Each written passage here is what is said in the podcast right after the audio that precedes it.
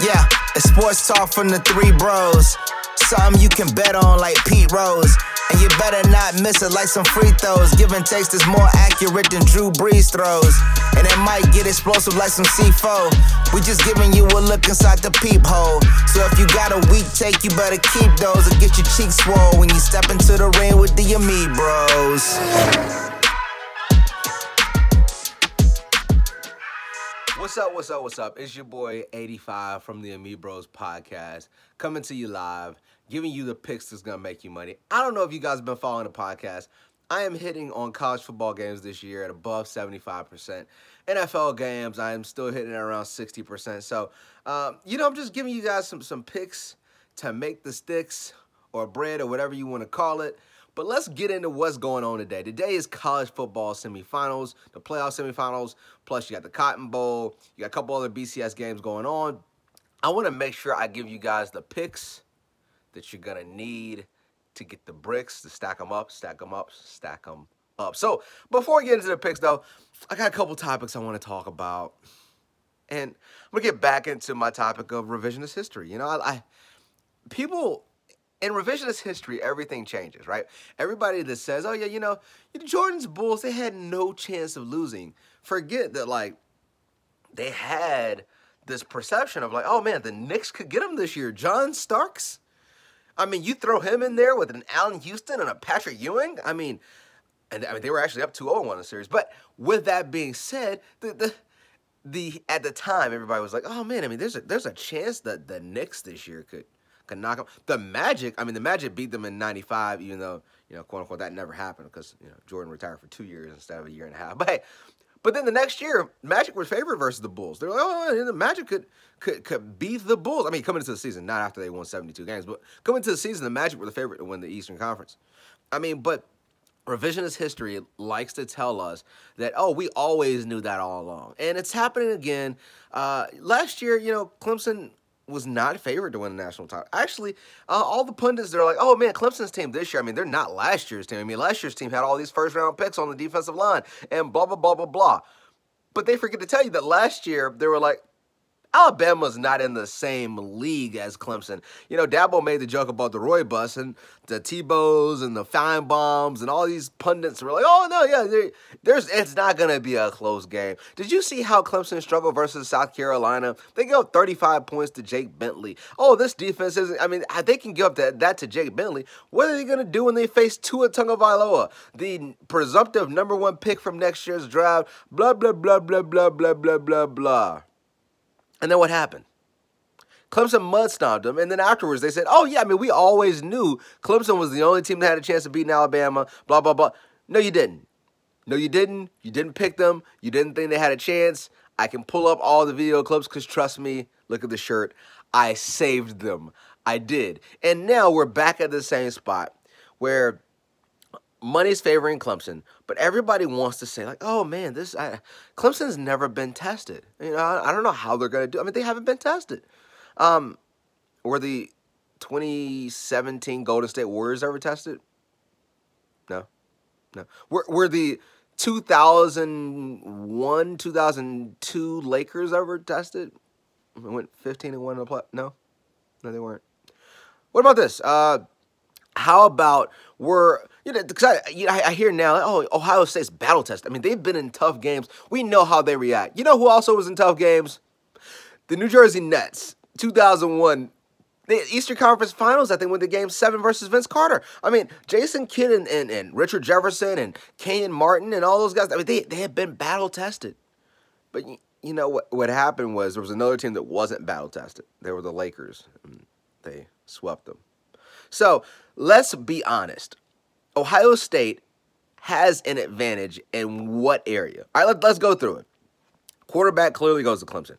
Uh, I like Justin Fields. Justin Fields isn't Trevor Lawrence. Trevor Lawrence has already won a national title. Justin Fields has said his knee is at 80%, and if he can't run, it significantly impacts their offense. So that that goes to Clemson. Uh, running back, J.K. Dobbins is good. I, we, will call it a push. I would take Travis Etienne. Uh, Travis Etienne has six carries on the year in the fourth quarter the entire season. So you look at yards per carry and yards after contact, he's by far leading the nation by about a yard and a half above everybody else. Um, and their defensive line has missed 20% of their tackles their last three games uh, on running backs. The first eight games or nine games of the season. Yeah, first nine games of the season, they were they had missed I think on average about ten tackles per game. Uh, they've missed twenty the last three games, and that just happens to be when they played some decent teams: Penn State, Wisconsin, and Michigan. Um, throw in the fact that once we move past that, wide receiver corps. I like Olave from uh, Ohio State, but we clearly know they, they don't have Tee Higgins and Justyn Ross and Amari Rodgers. And even at the tight end position, Braden Galloway, who's coming back, who was suspended for the past year with the Ostarine trace amounts that comes in chicken and a lot of other items, where he passed the lie detector test and then somehow still gets suspended for the year. He's back now. So you have a, a, a, an elite tight end now coming back that you haven't had all season for Clemson. You go to the offensive line. Uh, Ohio State's offensive line's given up over 30 sacks this year. They've gotten pressure on Justin Fields consistently. Clemson's offensive line is, is stellar. So we're going to give the edge to Clemson there. All right, let's go to the defensive side. Clearly, we're going to give the defensive line to Ohio State. Although, outside of Chase Young, I think that, that defense can be gashed. It, it has some holes in it. But because of Chase Young and his dominance, we're clearly going to give that edge to Ohio State. Linebacking corps, not close. Isaiah Simmons, I think, is the best defensive player in the country. Everybody's super high on Chase Young, and and deservedly so. But I don't think people realize like Isaiah Simmons has 14 and a half tackles for loss at the linebacker position, plus multiple picks. He runs a 4-3 40 at a linebacker, and he has a, a, a standing jump of uh, reaching 11 feet 10 inches. He covers everything. So as much as they like Dobbins when or, or Fields running in open space, if there's Isaiah Simmons there, they're not going far. Let's go on to the secondary. Clearly, I think the cornerbacks would favor uh, Ohio State because they have Jeff Okudah. They have um, and and the other guy's name is blanking me, but uh, starts with an A. And if I if I didn't say it, I would I'll think of it in a couple seconds. Either way, their cornerbacks are elite. Clemson's cornerbacks are also elite. AJ Terrell is a potential first round pick. Derion Kendricks a sophomore, but a potential first round pick.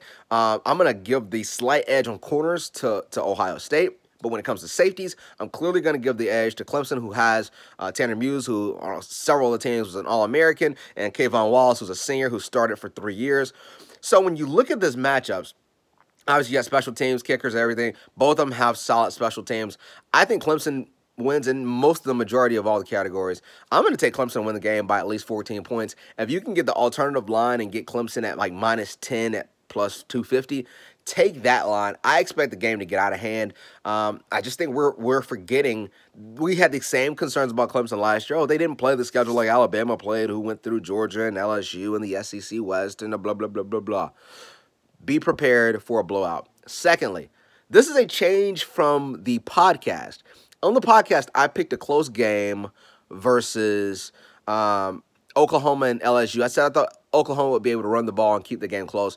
But as I'm starting to study it and as I'm I'm, I'm reevaluating it, LSU um, is going to be able to score. I mean, they scored on Georgia at will, and Georgia had a top ten defense in the country. Plus, Oklahoma is suspended or has injured. I think three starters on defense, a couple starters on offense. You throw in the fact that um, LSU is going to be out there to prove a point to get that game over with, because uh, Edwards Helaire, who on the podcast I said I didn't think was going to play, is now going to play. I'm going to take LSU to win that game to cover the 13 and a half points. Book that the last two games on the picks, uh, take Penn State if you can get them at six and a half, or Memphis if you can get them at seven and a half. I think it's going to be a seven point game. The only concern, I was leaning significantly Memphis, uh, but when Mike Norvell going to, to Florida State, he took his offensive uh, coordinator uh, I don't know, sorry, he took his defensive coordinator with him, and Norvell was calling an offensive plays. So both of their coordinators who have called the plays are no longer calling the plays. Um, Memphis could be out to prove a point. I do get that side of the the the picture, but you're going versus a Penn State team who still has most of all their coordinators in place. Um, I think it's going to be a seven point game, uh, but I would take Penn State if you can get that line or bet it down to six and a half. That would be the the play I would take. And lastly do not touch the Notre Dame Iowa State game. If I was going to pick one, I would take Notre Dame, but Iowa State is, State is one of the streakiest teams in the country. They may win by 50, they may lose by 50. I would tell you the consistent team is Notre Dame. So if you're going to bet it and not listen, bet Notre Dame. But if you're going to be smart, don't bet that game at all. Guys, uh, I appreciate you guys listening to the podcast. Obviously, check us out on, on iTunes, Spotify, Google Play, any place you can find your, your podcast, as well as check us out on social media, facebook.com forward slash the Amibros. You got Instagram at Amibros underscore podcast or Twitter at Amibros podcast. And I'm out. Peace.